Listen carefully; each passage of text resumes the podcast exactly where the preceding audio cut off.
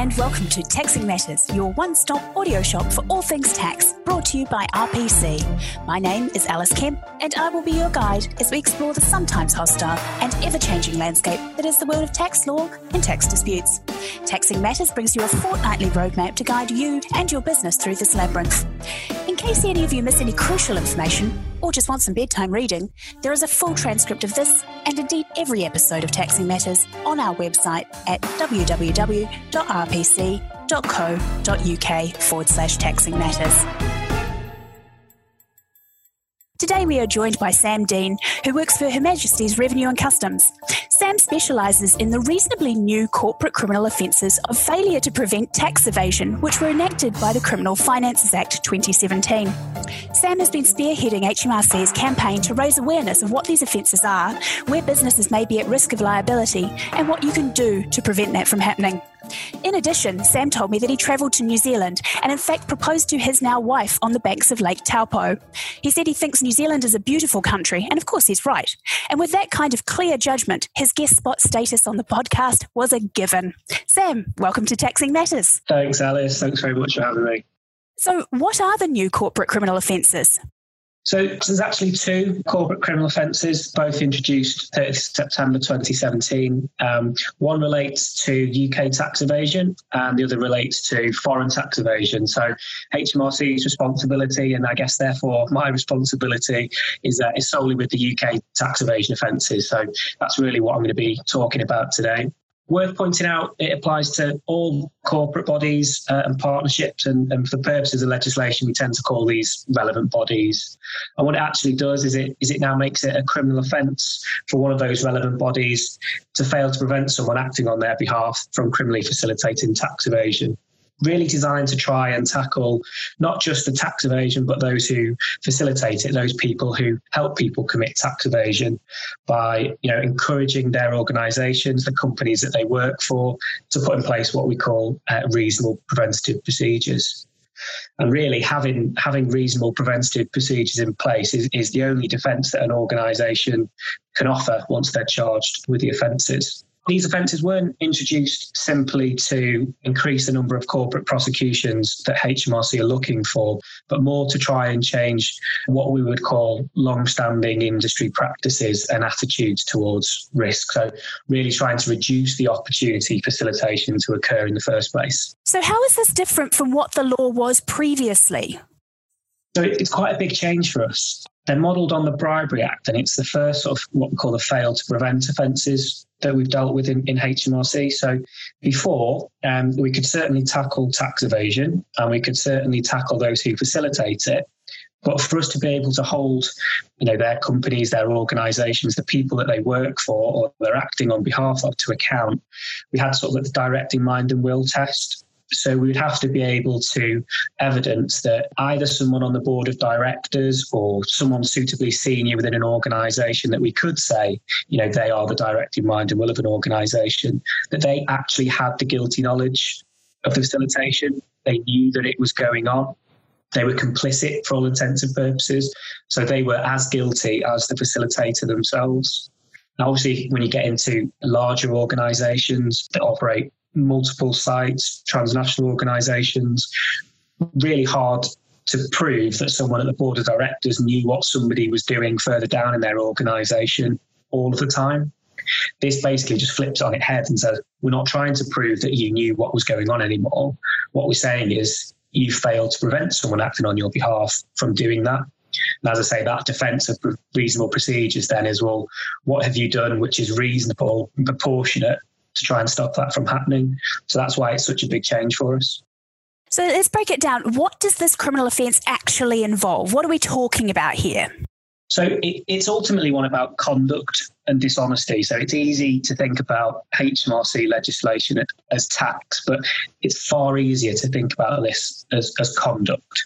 So for the offences to, to work, we have to have tax evasion. So it's a, a taxpayer, a customer knows that what they're doing is going to result in tax being evaded. It's going to result in HMRC and the government not receiving the taxes or duties that they're due.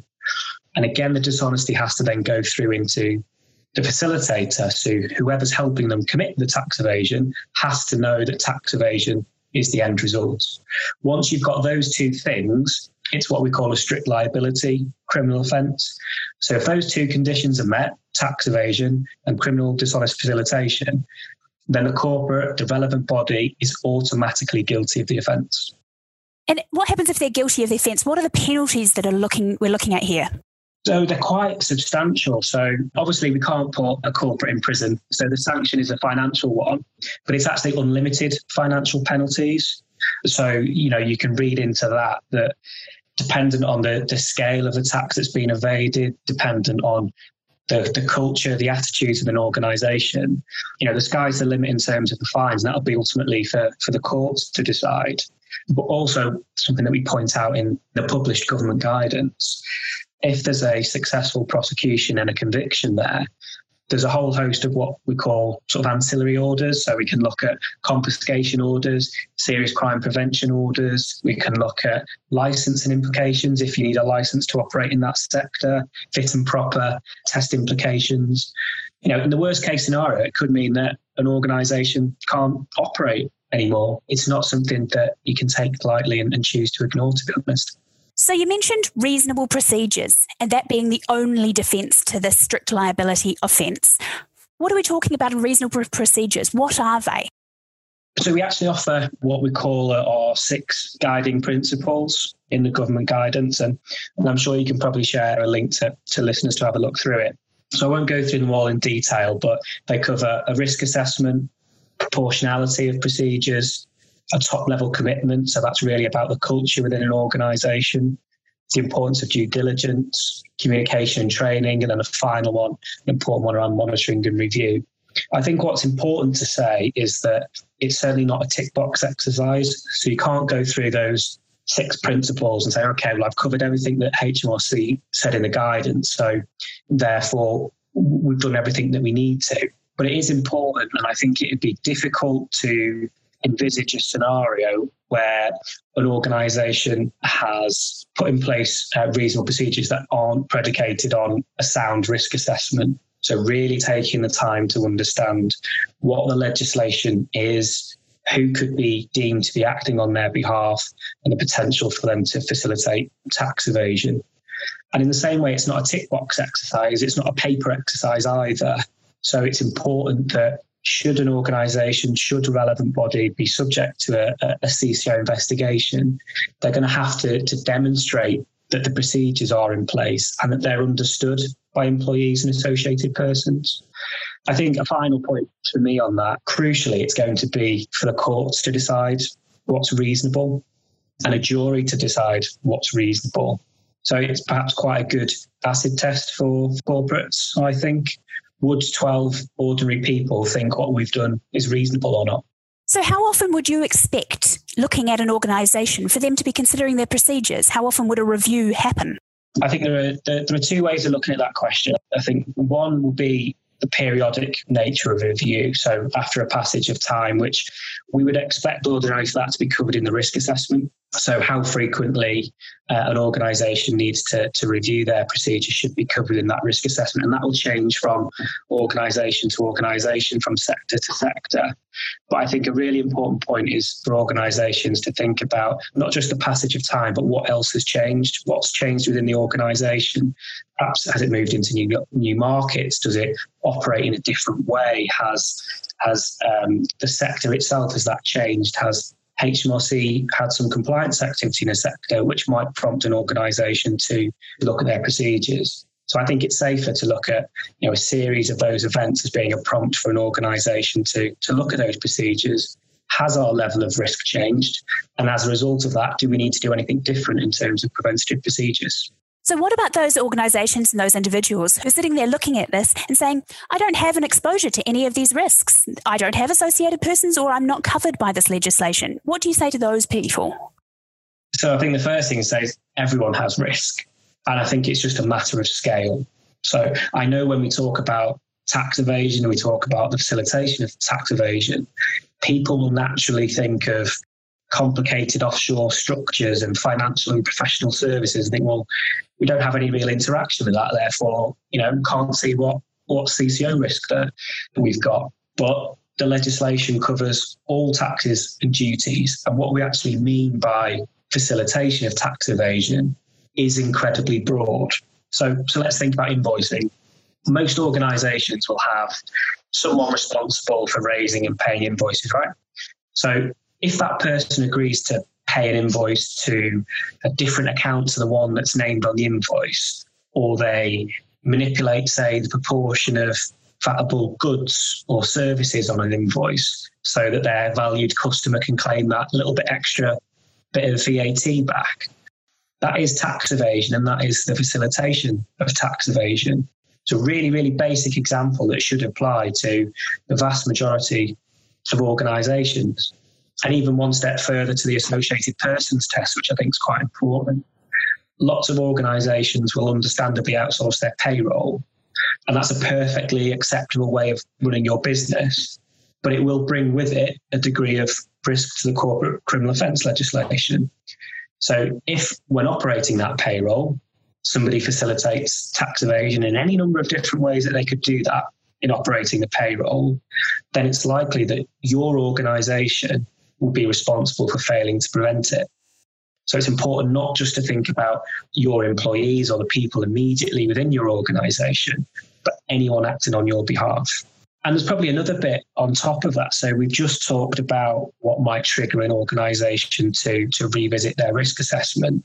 I don't think there's been as big a change to the way organisations operate in the last 12 months than than COVID 19 in the pandemic, with lots more people working from home, working in completely new ways, perhaps, you know, rushing through new suppliers, new products, a whole load of things that come with it. All of those will have brought about an additional degree of risk. If people are working at home as opposed to in the office, that's not to say for a minute that everyone working from home will throw things out of the window in terms of what they would do in the office. I'm not saying that for a minute, but it, it brings with it a degree of additional risk. There is less physical oversight. It may well be that processes that work in an office environment won't work as easily when people are spread across the country. So I think that's a relevant example of current climate should really be prompting organisations to look at their risk assessments, their preventative procedures, and possibly even those that haven't looked at it so far. is an additional prompt to say, well, actually, perhaps we do need to have a look at this. A final point on that, I think, would be you can't backdate your procedures. So I think this is a really important point. So organizations that haven't done anything yet, the longer that they leave it to do something, the greater the risk is that facilitation could have occurred between 30th of September 2017 and whenever those procedures are put in place. So basically, they're just leaving themselves wide open for an investigation. They are. And I guess, you know, a real world impact of that I'm, I'm hearing from a few different sources, to be honest, about whether it's part of the, the merger and acquisition process and extended due diligence of transactions. Firms pulling out of those deals because an organisation hasn't done anything in relation to CCO and that ultimately means that they could be footing the bill for the unlimited fine further down the line if something was to happen. So there's a real world impact there of not taking the legislation seriously and not acting to do what is ultimately reasonable and proportionate to stop people acting on your behalf committing criminal offences. So it doesn't feel like a big ask, to be perfectly honest. So, just talking about that real world impact, what are HMRC doing at the moment in terms of investigations and compliance? So we've been doing quite a lot. And one of the things that I've been keen to do is try and tell people that we're doing quite a lot. So um, we publish reasonably regular updates on our compliance activity. So about every six months or so. Um, so the last update I think was towards the end of October or beginning of November and we said that we've got 13 live investigations and another 18 under review, and importantly, across 10 different business sectors. So when I talk about the legislation applying to all taxes, businesses of all shapes and sizes, and that the facilitation can be incredibly broad, I think what's reassuring from my perspective, and hopefully what, what will come through to the listeners, our compliance activity is really underpinning our messaging. It is applying to businesses of all shapes and sizes. It is applying across multiple sectors. And I think that'll be a key part of our compliance approach to continue to demonstrate the breadth of application and organizations need to act. So, what about for those businesses who are unfortunate enough to find that they don't have these compliance procedures in place and the worst has already happened? What do they do? So, there is a self reporting portal online, which is for exactly that, whether that be as part of doing their first risk assessment, whether that be as part of looking at how effective their procedures have been. They find something that means they've got liability, someone within their organisation or acting on behalf has facilitated tax evasion. They can use that dedicated portal. And I think an important point for me, and it, you know, it, it's not necessarily specific to the corporate criminal offence. It's always been HMRC's position that it is far better for a customer, whether that be an individual or a business, to come forward voluntarily to HMRC, disclose the wrongdoing, and work with us to correct it, than it is to sit on your hands, hope we don't find out about it, and hope that it goes away. And all of those things, as is usually the case with a HMRC investigation, will be factored in when it comes to penalties, fines, sanctions. So that importance of early identification, disclosing it to HMRC, and then cooperating with us to, to resolve all the issues is, is really, really important. So, what kind of businesses could this apply to? How far does the reach go? So, even though we talk about the UK offence, the evasion of the UK taxes, the scope of the legislation and the reach of this legislation is effectively global. So I've talked about needing to have those two component parts UK tax evasion, the facilitation of UK tax evasion. But where that facilitation of tax evasion happens is irrelevant. So that doesn't have to happen in the UK. The relevant body, the organisation, the corporate doesn't have to be within the UK. As long as there has been evasion of UK taxes or duties, it's within HMRC's jurisdiction to investigate. And hopefully, people may well have seen or heard of, of some of the work that HMRC has been doing as part of the J5 Global Alliance. It's an area of work that I'm going to be picking up some more responsibility. So, there it's the UK, it's the US, it's Canada, Australia, and the Netherlands. Tax administrations from those jurisdictions all getting together specifically to look at how they can tackle global tax evasion, the enablers of tax evasion, and CCO is a big part of that. So you mentioned the J5 countries. I'm assuming that you're all working together in tackling this kind of project. What kinds of examples have you got of the work that you've done? I think there's been some stuff published relatively recently, actually. We're sharing more intelligence between our jurisdictions than we've ever done before. I think even at the start of this year, we had our first big sort of global day of action with investigations taking place around the world.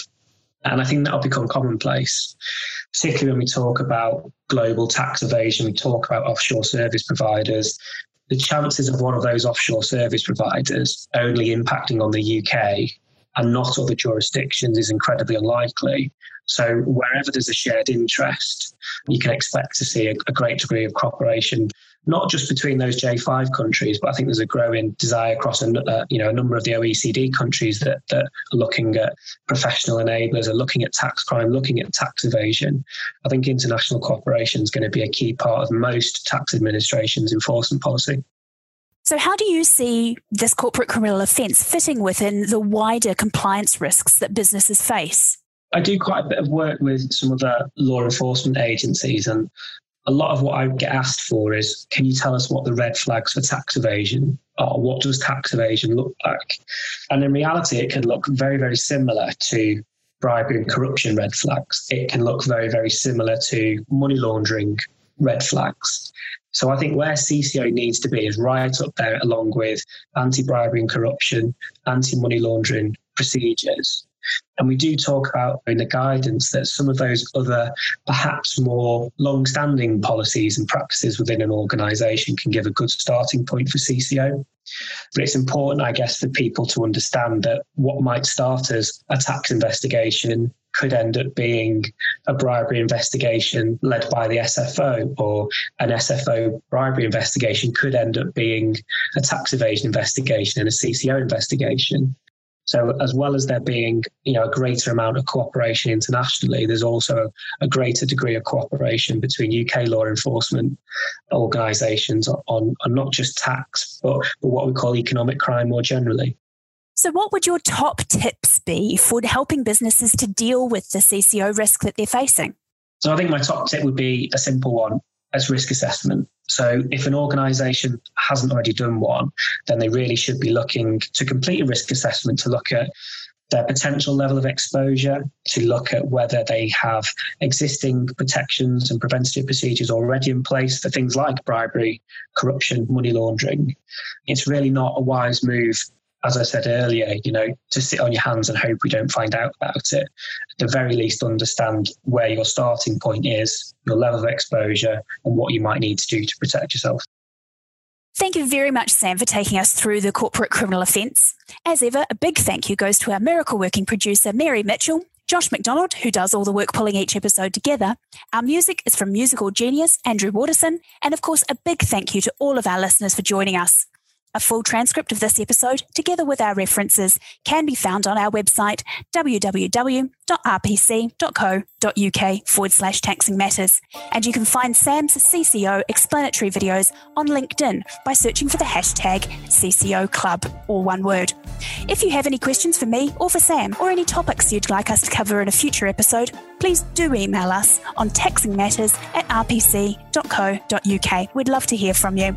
If you like Taxing Matters, why not try RPC's other podcast offering, Insurance Covered, which looks at the inner workings of the insurance industry, hosted by the brilliant Peter Mansfield and available on Apple Podcasts, Spotify, and Acast. If you liked this episode, please do take a moment to rate, review, and subscribe, and remember to tell a colleague about us. Thank you all for listening, and talk to you again in two weeks.